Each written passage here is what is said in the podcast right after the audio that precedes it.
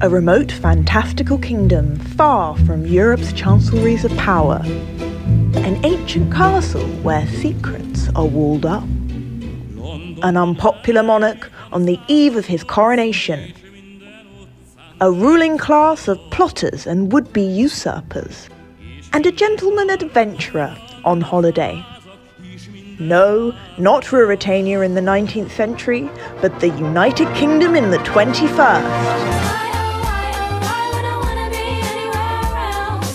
Steyn's new book, The Prisoner of Windsor, is a contemporary inversion of Anthony Hope's classic, The Prisoner of Zenda. In the original, an English gentleman on vacation is called upon to stand in for his lookalike, the King of Ruritania, at his coronation. Over a century later, a Ruritanian on vacation in London is called upon to return the favour and stand in for an Englishman in an absurd, fantastical kingdom where Brexit never quite happened. Plots are afoot. The Prisoner of Windsor by Mark Steyn. Available in hardback and digital editions, or for a personally autographed copy, go to steynonline.com.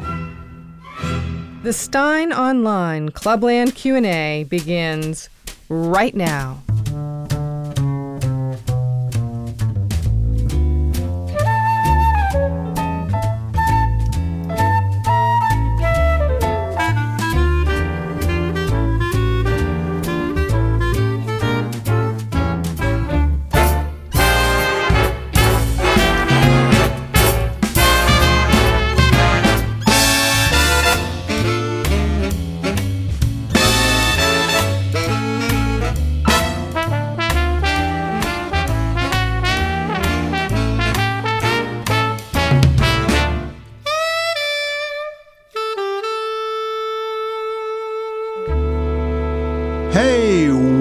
Welcome along. April 28th, 2023. It is 3 p.m. North American Eastern Time. That's 4 p.m.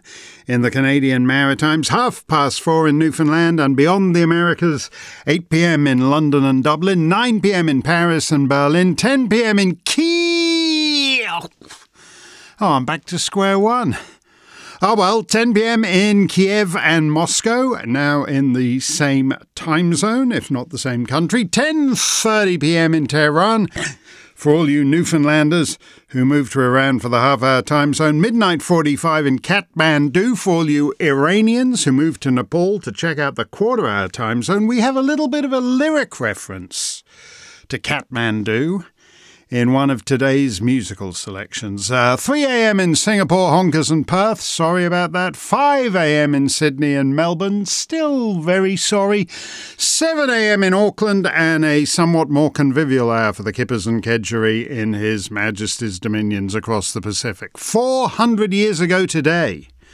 April 28th, 1623, Wilhelmus Beekman was born in Hasselt in the Dutch province of Overijssel. Uh, at Christmas 1646, he sailed for what was then New Amsterdam and he prospered in the New World under both the Dutch and then the English. He became mayor of New York, governor of Delaware, governor of Pennsylvania.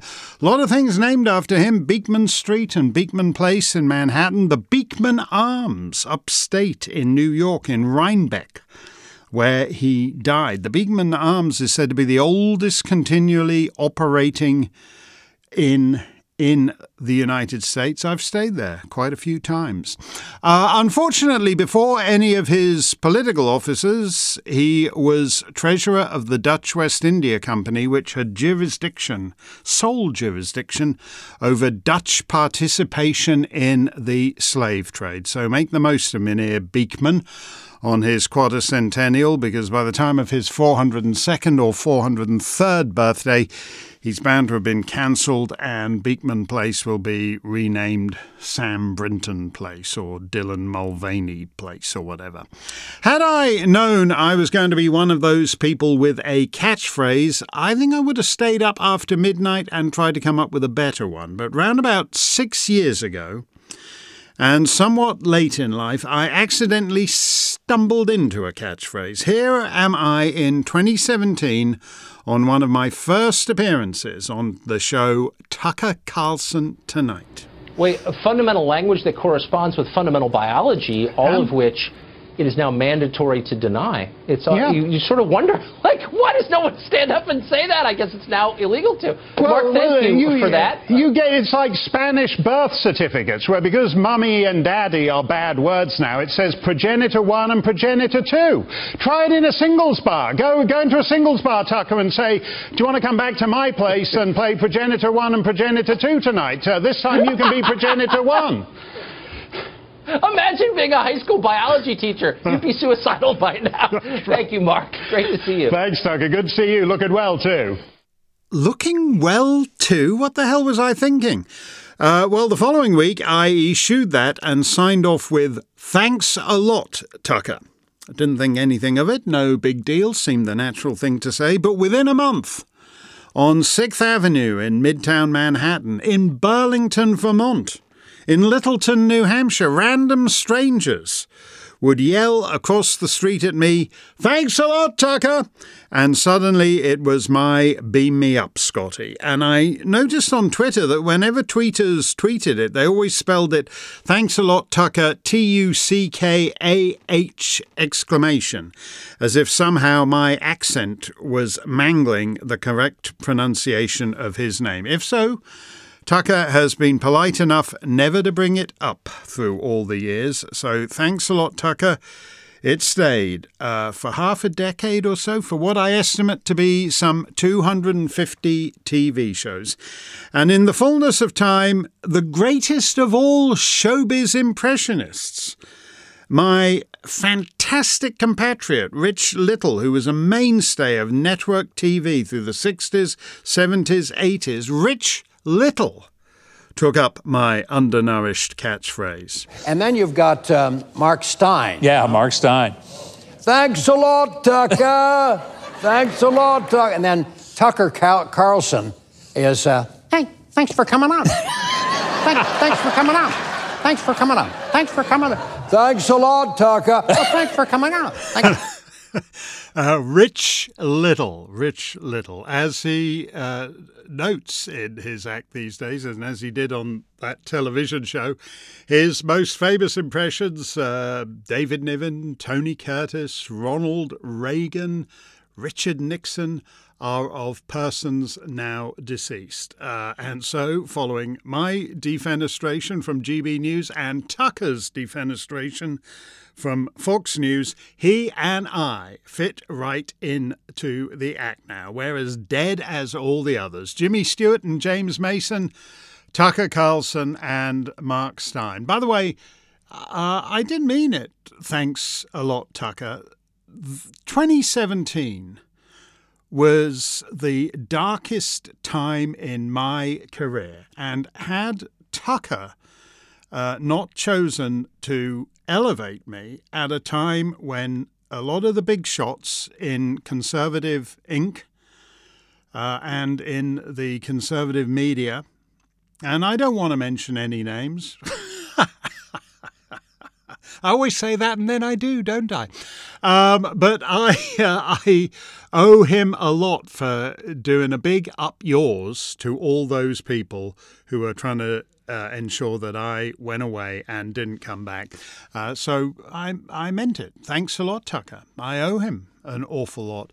Uh, let's get to your questions. Matt from uh, upstate New York. By the way, I should say uh, you have to be a Mark Steyn Club member to ask a question, but you don't have to be a club member to listen. Any of the 8 billion fine folk across this planet can listen, and we hope at least 2 billion of you are listening right now, because uh, certainly, judging from uh, this week's ratings, nobody is watching Fox at 8 o'clock anymore, and nobody is watching GB News at 8 o'clock anymore. I tell a lie, actually. Uh, 11th at 8:30 p.m. last night 11,800 people of the 67 million good souls across Uh, England, Scotland, Northern Ireland, and Wales. 11,800 were watching GB News. Congratulations to the Lord President of His Majesty's Privy Council. Matt from upstate New York asks uh, This has been an incredibly discouraging week with Tucker disappearing from Fox. He was a reassuring part of my daily routine. I would listen to uh, his uh, show driving the next morning or possibly cooking dinner the following evening. I listened rather than watched his show generally. While I have faith he will be fine, land on his feet, and will be in the arena again soon, it is probably a bit discouraging for him. Having gone through something somewhat similar, what do you think his next step is? And what advice would you give him? I'm not sure Tucker needs any advice uh, from me. The there is a standard operating procedure from this, and some of us know it very well to one degree or another. Uh, and that is that it is not enough for them just to fire you. Um, there's all kinds of people far bigger than me who can tell you about this. Uh, Megyn Kelly and uh, and and uh, others. Uh, you, you, know, so your show, you find out, always the last to find out, that your show has ended, and you think, oh, well, that's too bad, but. Well, it was nice uh, while it lasted. I think I'll just go and have a cup of tea. And you're sitting in the tea room, and you notice suddenly that half the people in the tea room are looking at you very oddly. And it turns out because there's something out there on the internet uh, saying there are reports that you enjoy having sex with goats. And, uh, and that is the point. That is the standard operating procedure. It's not enough that your show on whatever network it is has ended. It's that they need to destroy you so totally so that you have no value uh, for anybody else uh, to uh, hire you. Um, in my case, uh, for example, I see. in my in my case, for example, uh, at uh, CRTV so many years ago, Carrie Katz, the cockwomble, I can call him a cockwomble because it's been adjudicated that he's a cockwomble. Uh, so that's uh, whatever they call it, res judicata. Uh, and um, he, what he did. Uh, he, was he got some of his more biddable hosts to devote their shows to attacking me. Uh, and so a fellow called Steven Crowder devoted a show to attacking me. Or th- this is why all the Tucker stuff seems very familiar. Now, 99% of what you read about Tucker is bollocks. And it's bollocks for a reason, because as I said, the point is not just to let you go, but to destroy you so that you have no value if any competing network wants to hire you. That's the pattern of behavior. For example, you notice that all the coverage of Tucker Carlson's case keeps going on uh, about a woman called Abby, somebody, I can't remember her last name, uh, who's alleging a hostile work environment at Fox. Uh, she's claiming that uh, people made sexist remarks and they put up posters of Nancy Pelosi in a bikini.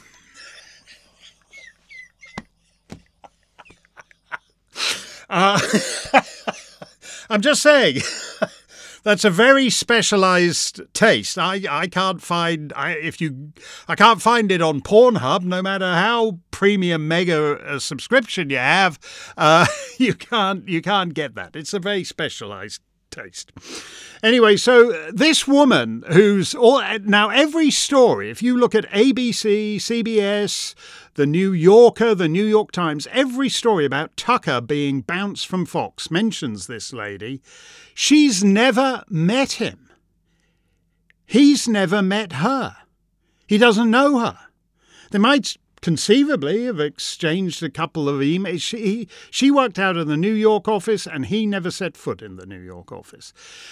And so, this idea of using someone who's never. So, this whole thing, oh, Tucker Carlson, uh, this sounds terrible, absolutely terrible. Uh, he's never met this woman.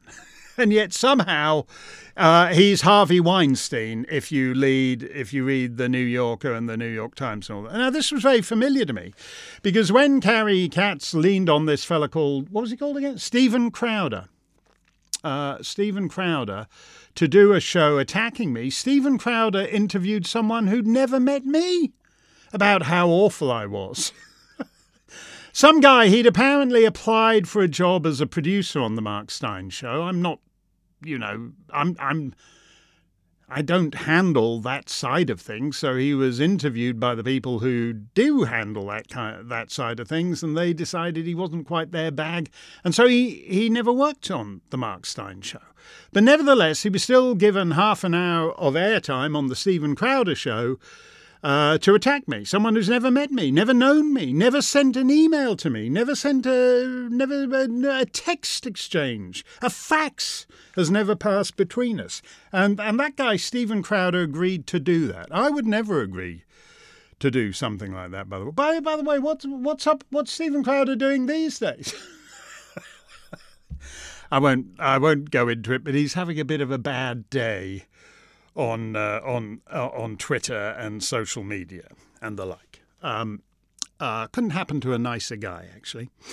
Um, but so that's the point. Their point is to destroy you wholeheartedly so you have no value to anybody else. And that's what's going on with Tucker right now. Uh, Tucker is being excoriated. Now, I'll tell you something else they do. And any any of us who have been in this situation will be familiar uh, with it. Um, certainly, Bill O'Reilly and Megyn Kelly with it. It's like at a certain point they start recording you when you're off the air, and the idea being is they'll get you to say something uh, that will then totally embarrass you when it's put up on YouTube or whatever. And some people have, you know, walked into the. There's the Bill O'Reilly thing that everyone loves, where he's suddenly going bonkers. It's something to do with Sting, is it? And and the police, and he starts swearing a lot. And uh, it's it's hilarious. It's great fun. You should go and look at it. And then there's ones that aren't quite good fun. There's one of Laura Ingraham berating her producers during a commercial break. Now I never say anything generally when we're off air and in commercial break, precisely because this idea that you never know who's recording you or whatever. And uh, and so the idea the idea and, and in fact when those bastards uh, Carrie Katz the cockwomble he kept suing me um, when they did come up with a tape of my all the vile things I said when we were off air or whatever, uh, we actually posted it because it's so totally lame. I don't use any bad words. I come close. I do f, which sounds like the start of a word beginning with F, but it could be. Uh, I suddenly see your, as Cole Porter said, I suddenly see your f- fabulous face as uh, as as he wrote. Um, and so when they did it, it was so lame, we put it up at the website, still up there at the website. They entered it as evidence. I think cockwombling Carrie Katz in the second trial, third trial, whatever it was. So we put it up there. Now they're doing that. They're doing that to Tucker right now. And then they're not leaking the tape. There's a lady, actually, she's one of the most uh, awful people on the planet. I, am not. Uh, that's a bit harsh. I mean, she's not as bad as Kim Jong Un, maybe. Maybe three or four others, but a lady called Irena Briganti, uh, who runs the, the the the Fox Oppo operation, and she's leaking all this stuff to the usual pliable boobs at the New York Times, who are then, uh, and for example, the New York Times guy got a great story out of this and he's been interviewed on MSNBC about it. He hasn't he hasn't seen the tape. But people in the know, as he puts it, have seen the tape. And on this tape, Tucker is alleged to be referring to a woman as yummy. Right? And so that has metastasized into Tucker Carlson refers to women inappropriately because he referred to a woman as yummy. Now, nobody has seen this tape, but Irena Briganti has just told the New York Times that this tape exists, and um, and uh, the New York Times has then, uh, the New York Times reporter has then gone on television and been interviewed about the existence of this tape in which Tucker calls a woman yummy. And then uh, the all the other papers have reported that uh, he's been on TV saying that there's a tape in which Tucker Carlson calls a woman yummy. Yummy, yummy, yummy, I've got love in my tummy. What a. I, this is what it is. And by the way, this thing, I saw this as well. Once they saw, once they saw what we're in uh, Tucker Carlson's text, they knew he had to go because he apparently he referred to Sidney Powell by the C word. you know, Rupert Murdoch, and, and it's Rupert who took the decision to fire Tucker Carlson.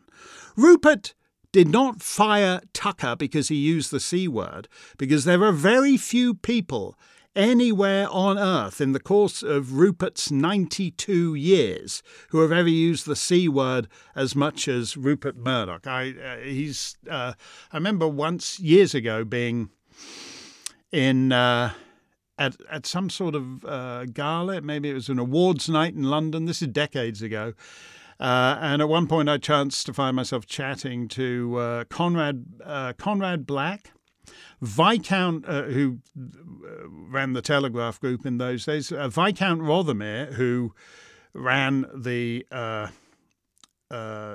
Daily Mail Group from his love nest with his Parisian mistress.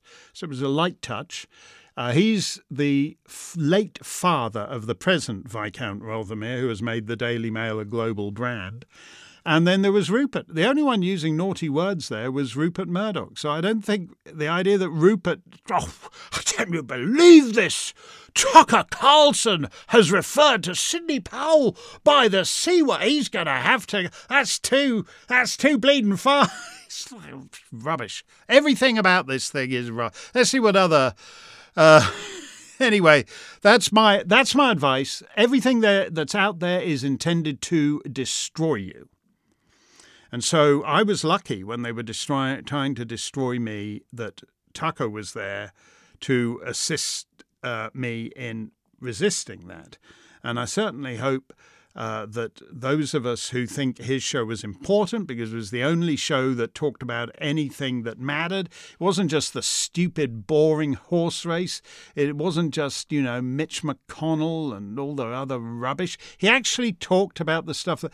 Now, he mentioned this in his little, whatever it was, two, two minute Twitter clip the other night. And the only thing he got, and he said all the debates are, are fake on TV, and he said, uh, you know, in in five years we won't even be able to remember that we ha- had them. It's not like that. It's actually most of the stuff they're talking about in the quote unquote news won't matter in five weeks. And that is um, and that is particularly true on the 24/7 hamster wheel. The stuff you're talking about won't matter in it's not 5 years, it won't matter in 5 weeks. And that's why Tucker's show is a great loss. Uh, anyway, Dan Phillips from Telford and don't worry, this isn't the Telford uh, that we've talked about with Samantha Smith on the Mark Steyn Show in Shropshire, which is a hellhole of uh, child sex slavery.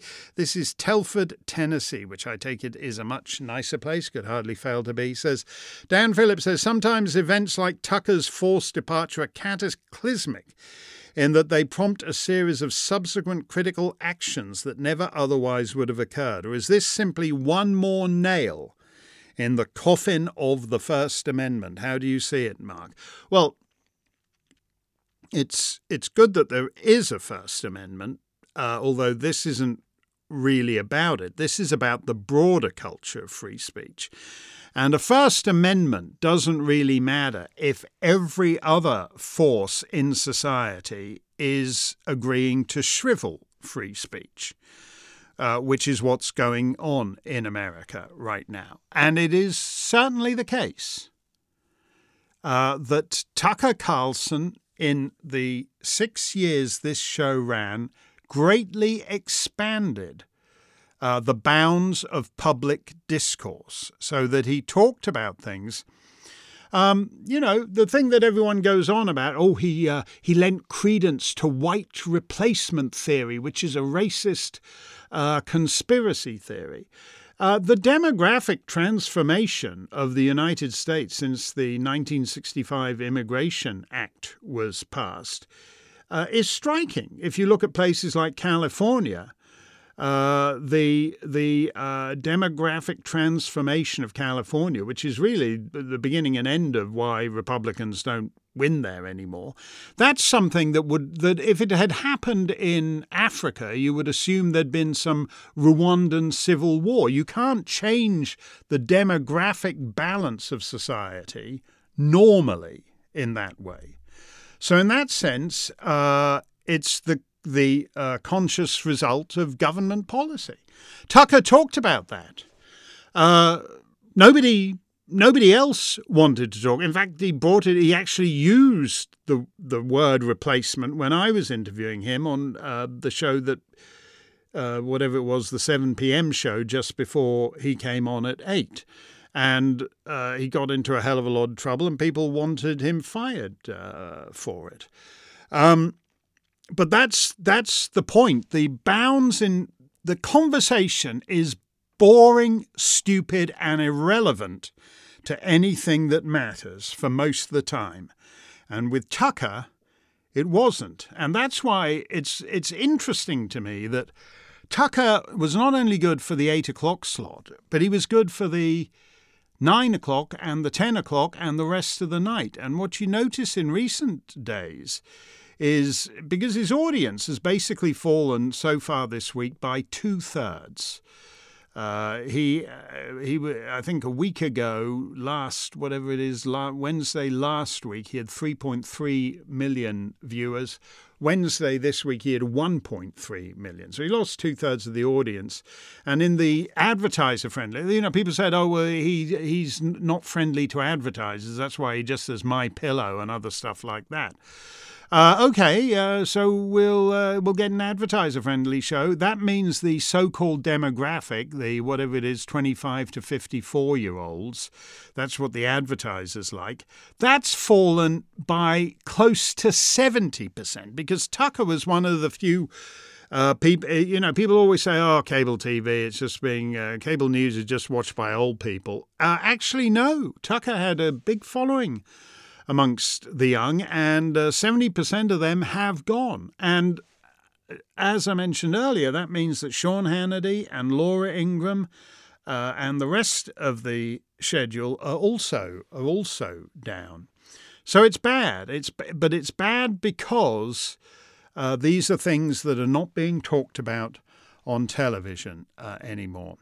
Juan Otero says, I hope you, Tucker, and some like minded folk could have a big platform to say whatever you want so the rest of us could benefit from it. I know that you don't like the idea of the millionaire sugar daddy, but I sure wish there was one that understood that 100 million people are tired of being disrespected at every turn. I wish I was the sugar daddy.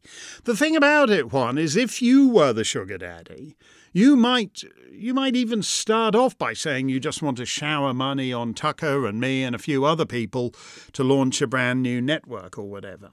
But in fact, you'd soon discover that you had other interests too. Now, I don't know why uh, Rupert decided he was done with Tucker because it was it was Rupert's decision. The, the the stuff you're reading in the papers uh, that somehow uh, Rupert's son Lachlan and Suzanne Scott c- cooked it up is complete drivel. Uh, Suzanne Scott was basically just the messenger. Rupert made the decision, and then he said, "Hey, Suzanne." Call that uh, Tucker Carlson bastard up and tell him he's done. That's the only role Suzanne Scott played in it. She was the messenger girl. And uh, this whole uh, no one knows why that. I mean, for example, Andrew Neil, who some of you will know about because he was the editor of the Sunday Times and uh, then he was, you know, chairman of GB News, and I wound up getting his slot and everything and doing a lot of Andrew Neil jokes every night about him lying on the nude beach at Saint Tropez, uh, which is where he spends most of the week. And uh, but Andrew Neil was uh, as close as anyone to Rupert Murdoch and he was supposed to, he was involved in all the planning for Fox News and he was supposed to be doing a big show on Fox News. And then one morning uh, Rupert woke up and decided he was done with Andrew Neil.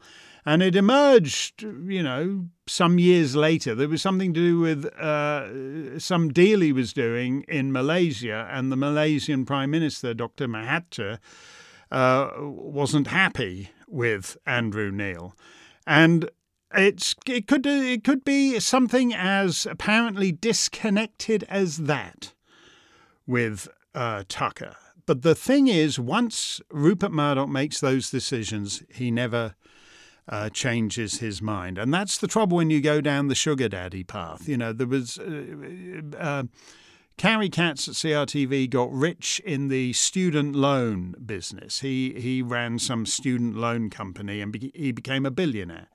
Only in America. You can't you can't become a billionaire uh, lending money to students to do colonialism and transgender studies for six years in any other country on earth. And then what happened is that Obamacare screwed his student loan model and uh, so he he sort of created a fake network in order to try and put. I didn't know any of this until it all came out in Discovery, you know. But basically, uh, he had other fish to fry. A sugar daddy, you know. When when people think about sugar daddies, they're thinking of the guys, you know, stage door Johnnies.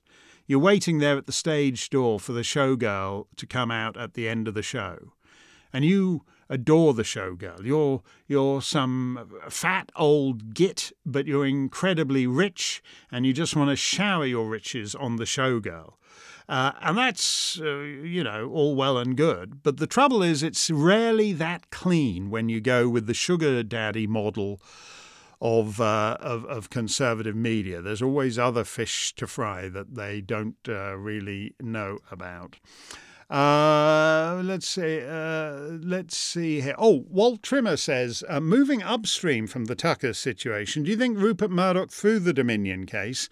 I know $800 million is a lot of money to you and me, but Alan Dershowitz said that Fox's case was pretty good and the actual damages would be hard to prove. If Fox spent 800 million defending the case and in the process showed that there was widespread fraud in the 2020 election and forced Dominion to explain some suspicious vote dumps, machines being connected to the internet and having software updates made during the vote counting, it would wreak havoc on the narrative that the January Sixers were insurrectionists? Is Rupert just an old man that would do anything to advance the New World Order rules based system, including dropping a ton of money? That really means nothing to him. I'm not sure, Walt, I share Alan Dershowitz's uh, optimism on that case. I think they would almost certainly have lost at trial with a Delaware jury. Uh, just just to back up a bit, um, because you know the Michael Mann case comes down to the same thing. When you're a public figure, you know, and you're uh, you, in defamation, you're trying to prove malice, and people think malice. When when the Mann case started, everyone said, "Oh, they have no difficulty doing that." Everyone knows Steyn's totally malicious. No, no, no, no. That's not what malice means in defamation law. Malice means that you knew something was not true, but you went ahead and said it anyway. In my case, it would be that the hockey stick is a complete fraud. Now, uh, that's it's not the case that I say that in public and privately believe something else. I think it's a fraud in public and in private.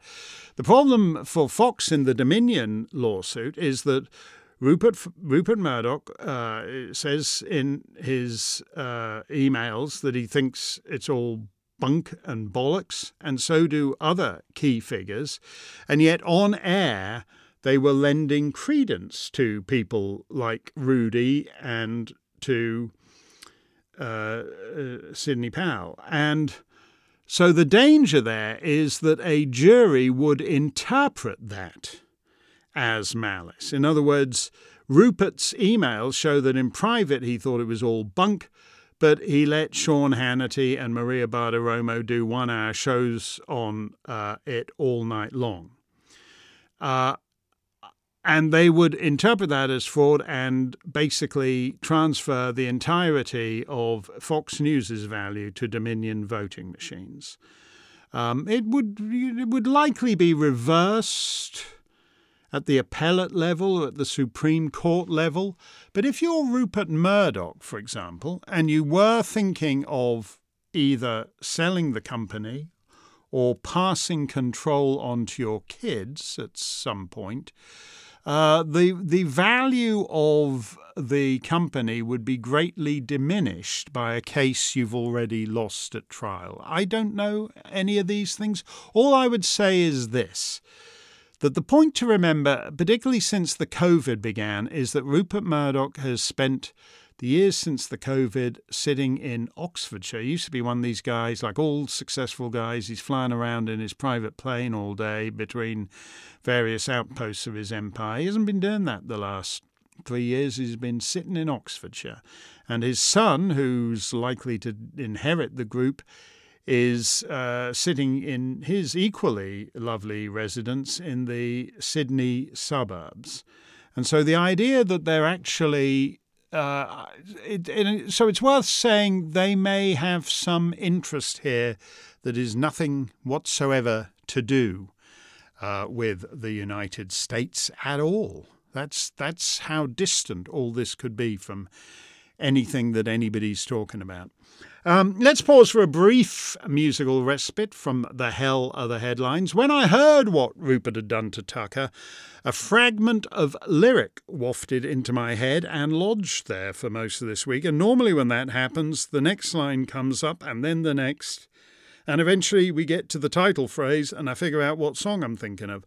Uh, but for some reason that didn't happen. And so it drove me mad for days until uh, I eventually figured that it kind of sort of sounded like Noel Coward, and it uh, and it was uh, somewhat second order Noel Coward. It has to be said. This is a song for officers in the Indian Army. Because everyone knows that's a surefire way to get a big hit. Forget about boy meets girl and all that rubbish. If you want really want to be, uh, you know, number one on the Billboard Hot 100, you got to come up with the song uh, that's basically uh, uh, appeals to officers in the Indian Army. So, if you were ever stationed in Mayapur or Rawalpindi, you will be familiar with this situation. Uh, the young captain or lieutenant who seems to be the coming man and then gets moved on under somewhat mysterious circumstances. And you can't help wondering whatever happened to him? As far as I'm aware, this is the only song that references the name Tucker. And uh, notice from the rhyme, when we eventually get to it, uh, that Sir Noel pronounces it as I do.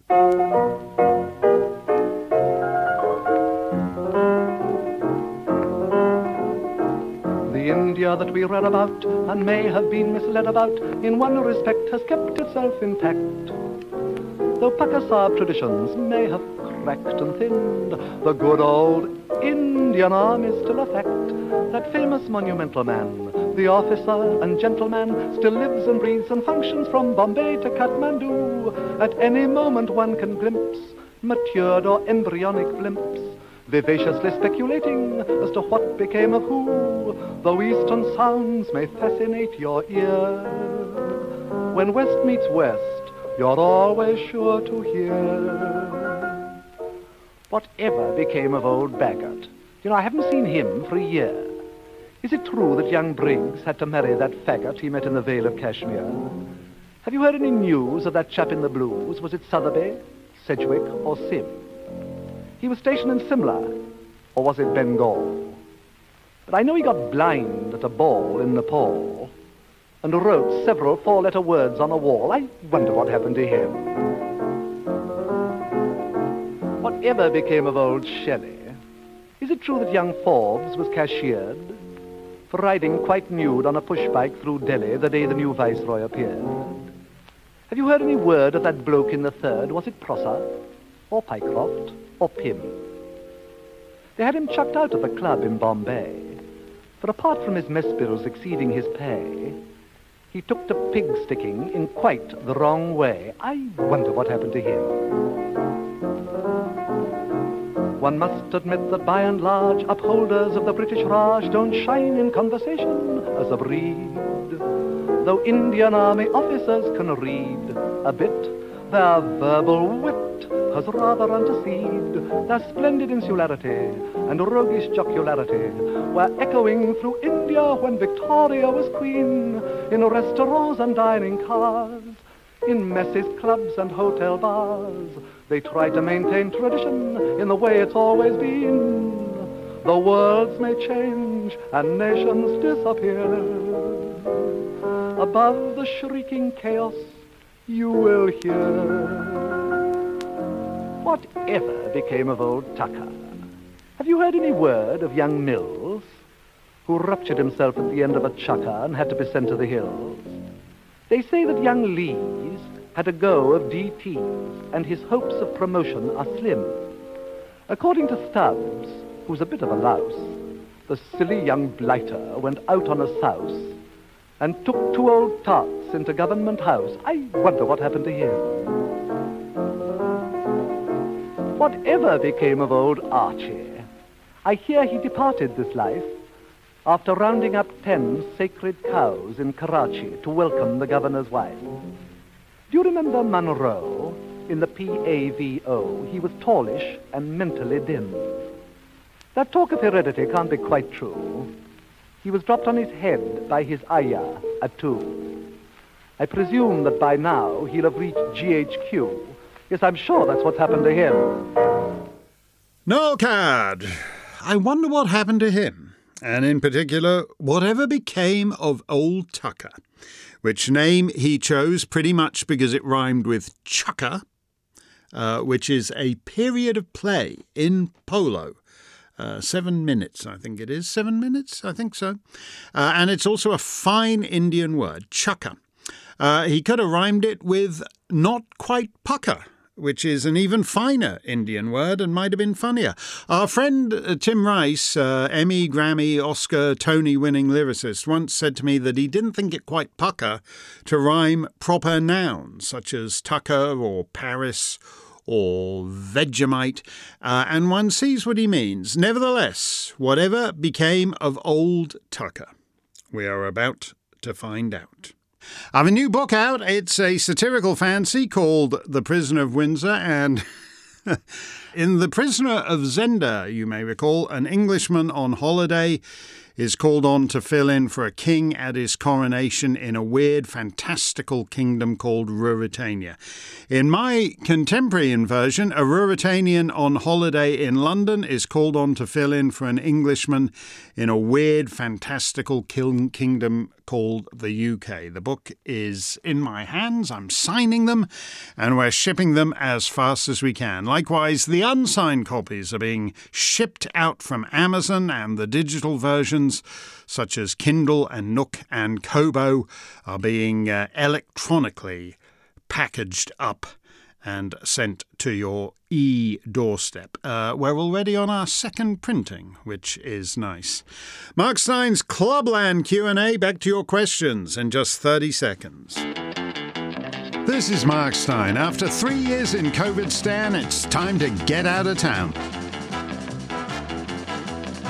So join me on the 2023 Mark Steyn cruise, sailing from Italy to Croatia, Montenegro, Greece, for a full week of sun, sea, and civilizational collapse.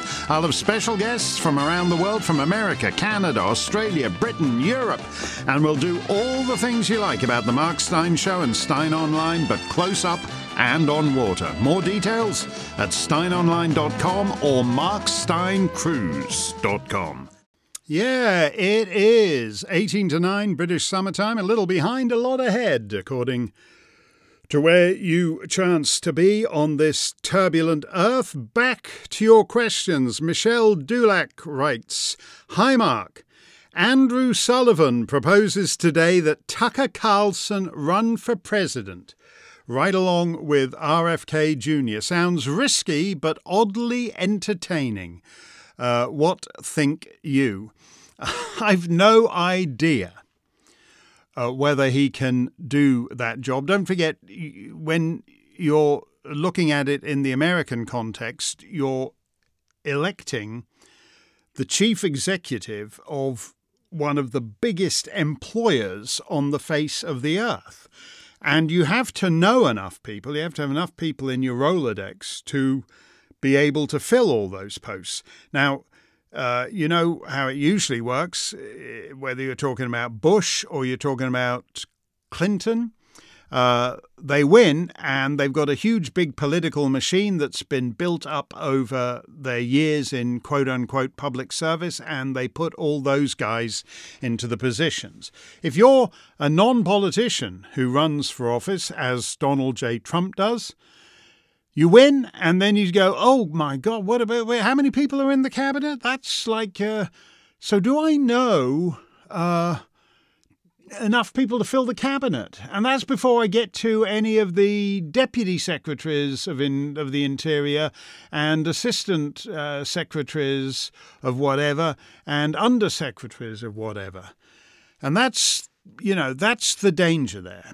Um, that you're electing a uh, chief executive, and it's nice to have some executive experience. That's why they always say all governors make better candidates than senators. The problem for that thesis, though, is that the people with all the experience have wrecked not just America, but in fact, uh, whole great swathes of the planet as well. Um, and so I don't buy the experience thing, and I uh, I dislike the permanent political class. And, you know, we've had RFK Jr. on the show, and I, I, I, I feel I feel sorry for people like RFK and Naomi Wolf, who are basically still people of the left, uh, whom the left has basically tried to turn into right wing maniacs like Steyn and Carlson. Uh, and they're not. And they're not but they were just being asked to sign on to something they could not sign on to. And uh, and I don't know whether Tucker is someone who you know, like if RFK did have to have a vice presidential nominee, you know, Naomi Wolf would probably quite enjoy doing it. But uh, as to Tucker for president, I'm not. I'd like it. I'd like it. Don't know how likely it is, though. Keith Farrell says uh, the World Economic Forum are talking about accelerating their Agenda 2030. I don't blame them. Agenda 2030 sounded a long way away when they launched it just a couple of years ago now, but it's uh, only whatever it is, six and a half years away. Um, is that because the cat is slowly coming out of the bag? Are we seeing the screws being tightened with yourself, Andrew Bridgen, and Tucker Carlson? With an addition to the UK online harms bill, intended to prevent discussion against the government narrative on vaccines, are we looking at empowering Ofcom as the arbiter of free speech across the whole media? That's actually rather important um, you know, Ofcom were able to get me bounced from television. They don't yet have the power to get me bounced from the internet, but a, a quote, conservative government, so called, in the United Kingdom is proposing to give them that power. And Ofcom has already hired uh, the guys who are going to be running that part of the operation for them. You know, um, I, I keep I say every few weeks on the show and have done for a couple of years now, that we try to talk about the things that matter. And a lot of the time, uh, the the people you hear on talk radio or cable news are not talking about the things that matter. Uh, Naomi Wolf made a rather interesting aside in her conversation with me a couple of days ago. I think it was Tuesday's Mark Steyn show. And Naomi said that she'd concluded that uh, the the the vaccines across the entire Western world plan uh, were conceived of at a level above nation states. And uh, a lot of people don't think that take that seriously. They think that what matters is whether you're two points up in Iowa uh, and whether that'll give you a big enough bounce uh, into New Hampshire where you're two points behind. Americans are very quaint and think all that stuff matters. But the fact is, these guys jet off, they all meet with each other, this permanent floating crap game of international junketry. Uh, where the guys who come out and pose for the group shot at the G7, I mean, it's not actually seven at the G7 because they've got Ursula von der Leyen and uh, a couple of other people, so it's usually 10 of them. But it's all the people behind the scenes, all networking and coordinating. And again, you know, you just sit back and you think, isn't it odd that the entire Western world, every sovereign state, with the exception of Sweden, basically responded to this COVID thing in the same way. There were no real, there were, you know, some minor regional variations between this North American country and that European country, but they're all on the periphery. And that tends to support Naomi's point, and it and it makes it look and so it makes it it further underlines the fact that all the things you talk about, what's the point of having arguments in domestic policy when on something like the COVID, uh, everybody agrees, whether you've got a left wing government, uh, as in Canada, or a right wing government, as in Australia, they all do the same thing. Uh, so I certainly think um, that it's going to be very dangerous. And, and these guys, I'm the only guy who even does, uh, you know, I find Klaus Schwab shtick is easy to do because he's like a Bond villain. He dresses like a Bond villain. He talks like a Bond villain.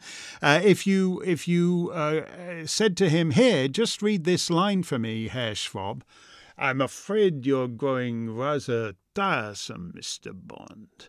Uh, you'd cast him in the. I don't care. I mean, the next James Bond is going to be a you know, he's going to be a Muslim or he's going to be a gay or he's going to be a transgender or whatever. But uh, but you know, if they stuck with the formula, Schwab would be the perfect Bond villain. But nobody.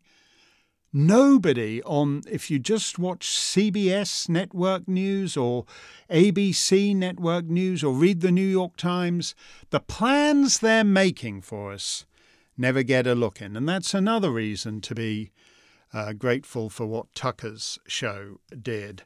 Um, I'm I'm very I'm I'm I'm so upset. I'm so upset that for an hour a night, some of these bigger picture things actually got talked about, and now then and I've got nothing against Brian Kilmeade is the sweetest guy. He's currently filling in for Tucker. He's a lovely guy. He's on air. He's the, he's got far more energy than me. He's on air for six hours a day and they've now given him a seventh hour. But almost from the first minute of Monday's show, the overall message is we're back in the comforting parochialism of the Punch and Judy partisan ding dong.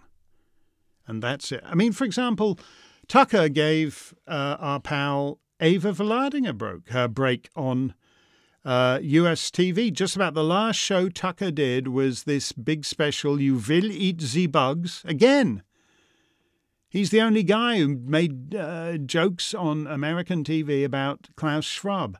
And he had Ava as his reporter on the ground in the Netherlands talking about the Dutch farmers. That's not going to happen now that the control of the show is back in the fold. And that's rather sad. Tom Lewis says, Stay healthy, Mark. uh, any thoughts on if Chairman Xi is trying to form a deal between Zelensky and Putin for a ceasefire, thereby showing China as the new world power? And that's very interesting to me. Um, we all know that in the United States, both parties, the uniparty, so it doesn't matter whether you're talking about the Joe Biden left or the Lindsey Graham right. There's actually a Lindsey Graham joke. I think it's right in chapter one of The Prisoner of Windsor. There's a Lindsey Graham joke in there, but the joke has a large element of truth in it, especially if you happen to be looking at Lindsey Graham uh, from the other side of what used to be the uh, Iron Curtain in Middle Europa or a little ways east of there. But basically, the Uniparty wants the war to continue. So it would be hilarious if Chairman Xi, and I don't suppose he cares about this one way or the other, I don't suppose it's his biggest thing, but he sees the opportunity. If Chairman Xi were to broker a peace agreement between Zelensky and Putin, and uh, and and the kudos, as you say, he would be establishing himself as the new world power because basically, uh, Washington has flung billions at Zelensky. Nobody knows where it's gone. You can't keep track of billions in Ukraine. I've said this before when I was in Ukraine, staying in a lovely hotel, I think it was seven euros a night, including two meals, including breakfast and dinner. Uh, can't really go wrong with that. Um, so, what you do with the billions and billions and billions that have been lavished in Ukraine, none of no American taxpayer will ever know where all that went. And we know likewise with other nations, basically the British Army get, has given all its ammunition. This would be an excellent time. I don't know if anyone's uh, thinking about it, but if you had a sudden desire to invade the United Kingdom, because the British Army gave all its ammunition to Ukraine. So to uh, for Xi to actually uh, step in and say you've had your fun, but it's over, would be a tremendous thing, and it would confirm what you hear. Uh, when you go about the world to allies and enemies alike, that this is the post American world, uh, and they just haven't officially proclaimed it yet. Um, uh, here's a here's a question from Perla. It's a long question. Let me see if I can figure out what's going on here. Perla says, Good evening, Mark. I have a question about what psychological processes or aspects of the human condition you think might explain what we have seen in the last few years, where a majority seem to have swallowed the official narrative from the powers that be, hook, line, and sinker, and were more than willing like they were participants in the Milgram and or the Stanford electric shock experiment to turn on their fellow human beings who showed some independent thought and didn't follow the party line to the letter. I continue to be astounded and deeply upset by people in general, politicians, scientists, medical professionals, friends and family who otherwise are able to be rational and high functioning but when it came to COVID and the other frameworks uh, uh, uh, that, that are being sold wholesale, didn't seem to be able to think a single independent thought, and they were even less inclined to act as humans with agency but were more akin to sheep being led to slaughter, having lost the instincts necessary for survival. Do you think there is something inherent in us humans that a large majority have no aptitude for or interest in first principles or primary concerns? Are bread and circuses enough to fill their lives, and is it better to not expect more of those people and therefore not having to be upset? by their apparent inabilities? Or is there some psychological mechanism by which they can be shaken awake and become aware of some uncomfortable facts? And what does it require from all of us at these mad, bad times to make the most of what is life's inherent potential for change? All the best says Perla from a new club member in Sweden. And just to back up to what I was saying earlier when I was talking about the way everybody in the Western world did the same thing except Sweden. And if you think back three years, what, what are we now? April. So we would have been in the first weeks of lockdown three years ago. And uh, you'll be familiar with those uh, camera shots. Uh, Fox News, for example, because they have cameras outside their building showing Sixth Avenue. So normally when they show it at the beginning of uh, Fox and Friends or whatever, you see Sixth Avenue just as all the cars are uh, streaming up it uh, because the working day is about to start and all the commuter traffic's coming in. And then lockdown happened.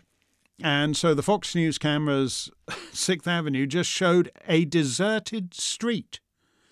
And not just the uh, lanes for the motor vehicles, but the sidewalks as well were deserted and that was happened to be Midtown Manhattan. But you could have seen the same shot in any North American city, whether you're talking about Chicago or Toronto or Los Angeles or Vancouver, and you could have seen exactly the same shot as well in central London or Paris or Berlin or whatever.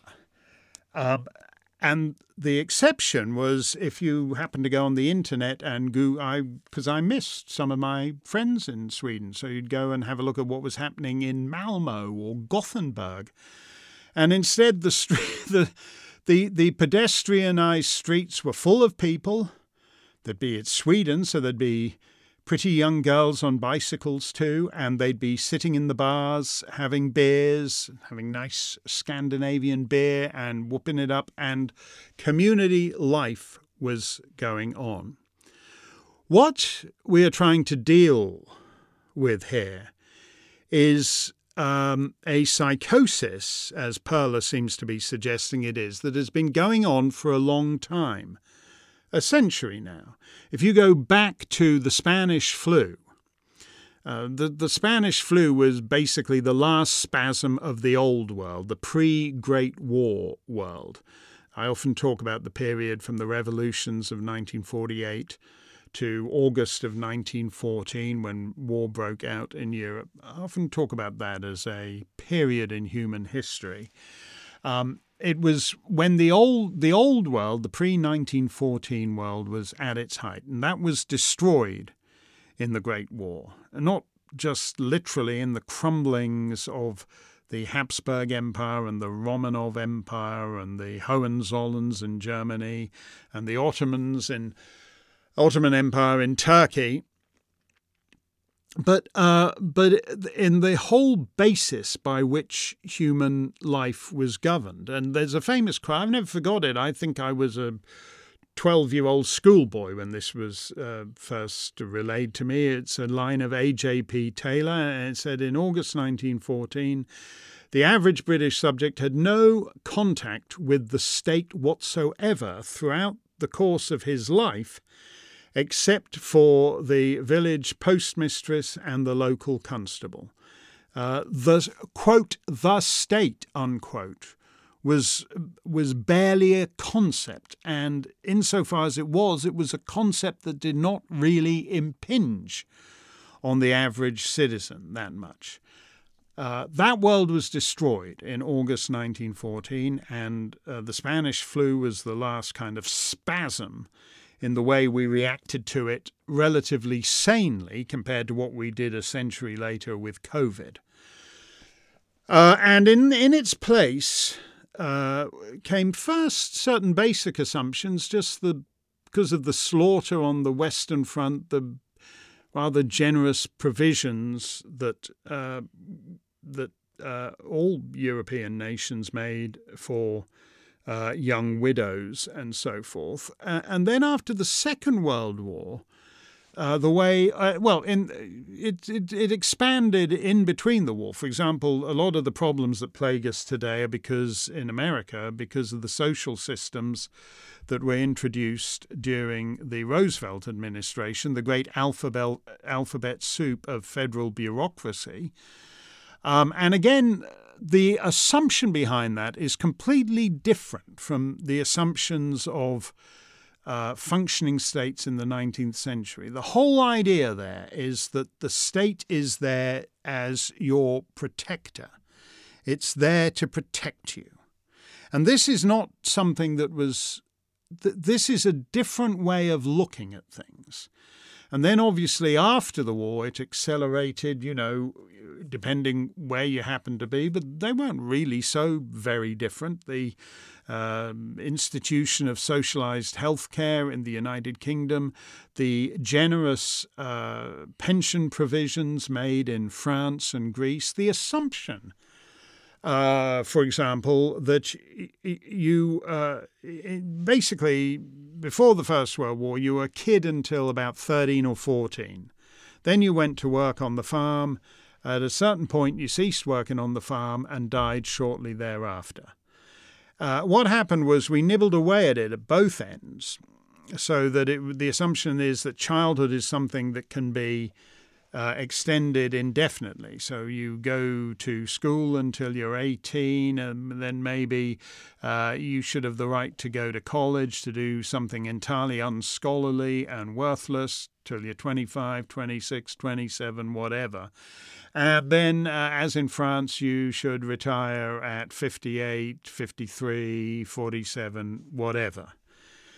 And uh, it's it's economically unsustainable, but it is also over the last century. It has transformed, along with certain other phenomena, such as the fact that most people uh, have shrunk their families now. So they don't think of themselves as being in the stream of a great procession of humanity, like the Catholic family Monsieur Chrétien, the former Canadian Prime Minister, was born into. I think he's the is he the eleventh of twelve children. It's very typical for Catholic families when Monsieur Chrétien was born in Quebec not so long ago.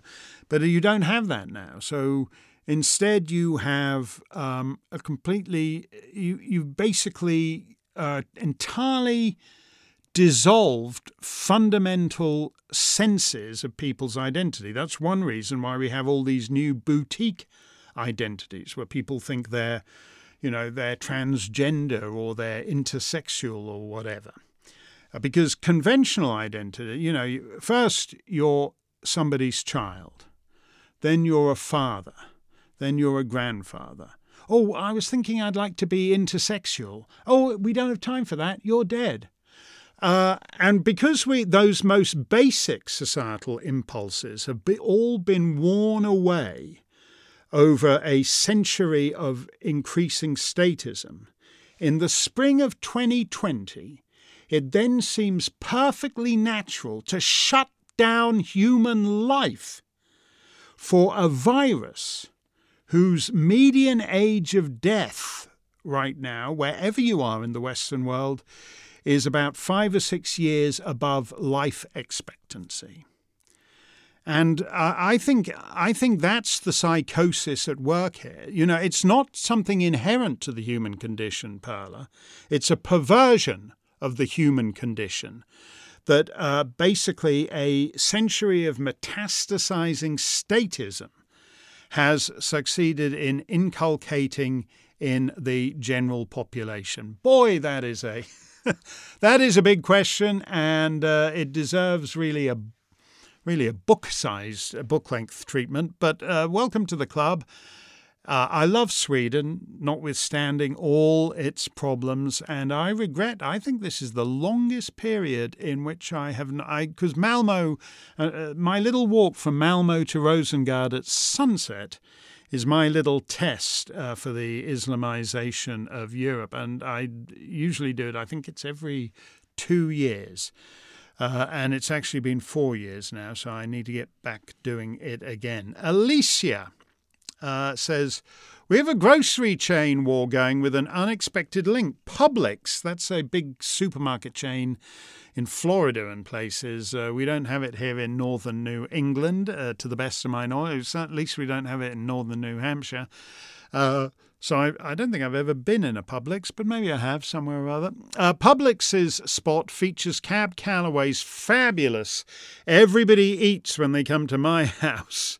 as wary but adventurous eaters try new dishes. Harris Teeter runs, a, and that also we don't have in uh, New Hampshire. Harris Teeter runs a knockoff spot, often right after the Publix ad, using Get Happy, a song way too close in style to the Cab Calloway number to have much impact. Everybody Eats was written by Jan Burns, wife of Jerry Arlen, Get Happy was written by Jerry's brother Harold Arlen. In a world full of amazing music, was Harris Teeter's ad agency just lazy? Or did the client say, I want one of those? We should, uh, we, we, we, next, next week maybe we should, uh, we should play those. I would say the difference is this, you know, Get Happy, which is uh, a song, you know, everybody has sung uh, Sinatra made a great record of it. Uh, Judy Garland uh, sang it in whatever movie that was. It's it's one of those, you know, it's a standard song that everybody has done instrumentally and vocally. And so the idea of it turning up in an ad because is too predictable because uh, all clients want their product to make people happy. So if you've got a product, doesn't doesn't matter what it is uh, using Get Happy is a bit too obvious. What I like about Everybody Eats when they come to my house is that's one of those songs that nobody has thought about for decades. Uh, except for uh, a few, such as you know Cab Calloway fans. Um, but it's what's brilliant about it is it's a song you haven't heard for ages, so you don't associate it for every with everybody else. So it's not like if Get Happy comes on in an ad, you're thinking, oh, there's that Sinatra song, or oh, there's that Judy Garland song, and and so I, I, I, it may well be that the second company is trying to do a knockoff of the first, but what's brilliant about the first is that's not the song you suggest first time round. That's what's uh, brilliant uh, about it. Oh, we got a little uh, more pop culture thing. Michael Cavino says, Hi, Mark. Warner Brothers Studios turned 100 years old this month. My father's a huge Jimmy Cagney fan, so I grew up watching all of James Cagney's gangster classics Public Enemy, White Heat, Roaring Twenties, Each Dawn I Die and his song and dance films Yankee Doodle, Footlight Parade, Footlight Parade. These films remain my favourites of the classic Warner Brothers era, as well as The Adventures of Robin Hood, which I showed my young girls last year. What are your favourites from the studio? Please take care of yourself. Thank you for all you do weekly. Well, you know, uh, Warner Brothers back catalogue includes Casablanca, which is hard to argue with. I do love Footlight Parade because in it Cagney sings uh, Shanghai Lil. And I love that song, Shanghai Lil. I love uh, the other Cagney film. What's it called? Uh, is it Blonde Crazy? The one with Joan Blondell. Anything with Joan Blondell is worth watching, but the, it includes the scene where uh, he walks in on her in the bathroom. She's in the bath with the bubbles up all over the tub. And um, a year or two later, they brought in the code, so called, and you couldn't show a scene like that. And um, I, I, like, I, I think uh, I'm, I'm sentimental about any studio savvy enough. Uh, that its back catalogue includes a Joan Blondell bathtub scene. But I love two kinds of. I like the Cagney gangster films with all the rat a tat dialogue because Warner Brothers was great. They they re, Warner Brothers capitalized on the fact uh, that once you had sound pictures, what's the point of sound pictures? Well, they call them the talkies. Why do they call them the talkies? Because people talk in them. And so suddenly, instead of uh, the and and it was sad and tragic for uh, silent film, which had become an art form in distinct uh, from the Broadway play, the dramatic stage play, and is a tragedy for the silent film art form. But the, nobody capitalized on talking the way Warner Brothers did when they did the gangster pics with the rat. It's almost like they said, we've had to make silent pictures. Uh, for whatever it is, uh, the first 10 years. And so now we're going to make up for it by uh, getting as many words in. And that rat a tat tat dialogue in those Warner Brothers gangster pictures is tremendous. Also, they figured out what you could do is song and dance. All those early uh, Warner Brothers musicals, uh, Gold Diggers of 1934, Gold Diggers in 1935, Gold Diggers in 1930, whatever. I love, I love those. They are great. Thank you for coming up uh, with an, uh, a non-despairing note on which to end the show, we at least remember that we reached the heights of uh, Jimmy Cagney and uh, what was it? Was it Blonde Crazy? I'm gonna, it's going to be driving me nuts now for the rest of the day. Jimmy Cagney and any civilization that uh, can produce Jimmy Cagney and Joan Blondell has got something to be uh, proud of. A little bit of music to close. Um, the other thing about uh, they have uh, it's only heard instrumentally uh, in the film, but it's a great tune. When your lover has gone. That's in that picture too. A little bit of music to close. I said um, that that Noel Coward lyric, I wonder what happened to him, is the only song I know to mention the name Tucker. But this is pretty close. It works its way to warning about being too tuckered. And evidently, um, Rupert decided this week that he was just too tuckered. And it popped into my uh, head because uh, Irena Briganti and her malevolent toads at Fox are busy leaking against Tucker, as we discussed earlier. They're leaking against him 24 7 to all these hacks eager for the dull thud of leaden pseudo scoops. For example, uh, from, uh, I think this is from yesterday's New York Times, quote, Tucker Carlson was captured on video discussing if his postmenopausal fans will like how he looks on air and describing a woman as yummy. Oh, sorry, I accidentally fainted there, but that's right. Tucker described a woman as yummy. No broad wants to hear that kind of talk. Make like a Mr. Milk Toast, you'll get shut out. Make like a Mr. Meek, and you'll get cut out. Make like a little lamb, and wham, you're shorn. I tell you, chum, it's time to come blow your horn. Make like a Mr. Mumbles and you're a zero. Make like a Mr. Big, they dig a hero. You've got to sound your A the day you're born. I tell you, chum, it's time to come blow your horn. The taller the tree sweeter the peach. I'll give you the whole Magilla in a one-word speech.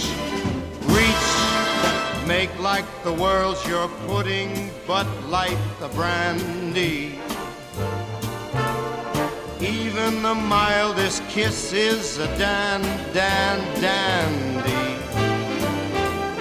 There'll be no love in bloom come doomsday morn. I tell you, chum, it's time to come blow your horn.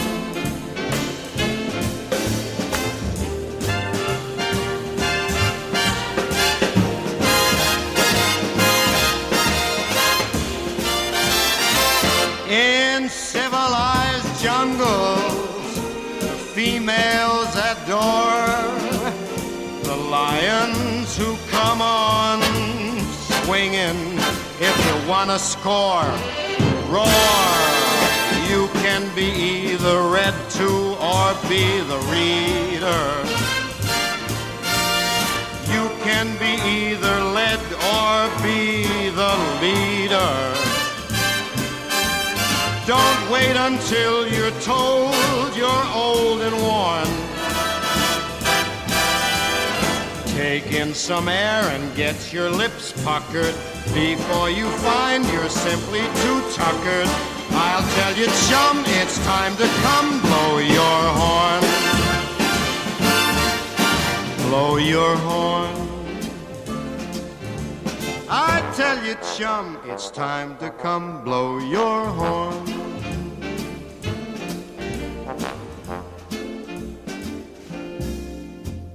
Take in some air and get your lips puckered before you find you're simply too tuckered. Frank Sinatra sings music by Jimmy Van Heusen, words by Sammy Cahn, arranged and conducted by Nelson Riddle. In civilized jungles, the females adore the lions who come on swinging. If you want to score, roar. Uh, yeah, uh, Sammy Cahn wrote that, and Jimmy Van Heusen lived it, but don't try that at home, boys and girls, not these days. That's it. I'm simply too tuckered. Stick with Steyn Online this coming coronation week if you seek a respite from the coverage. Uh, do try my new book, The Prisoner of Windsor. You can get an autographed copy at the Steyn Online bookstore or an unautographed one, which you may prefer. From Amazon, Barnes & Noble, Indigo in Canada. Uh, stay safe, stay free, stay well.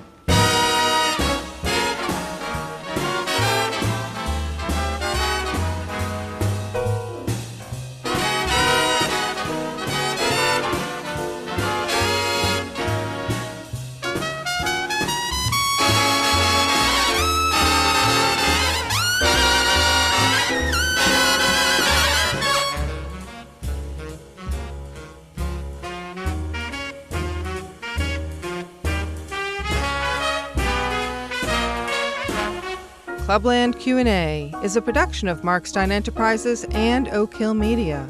All rights reserved.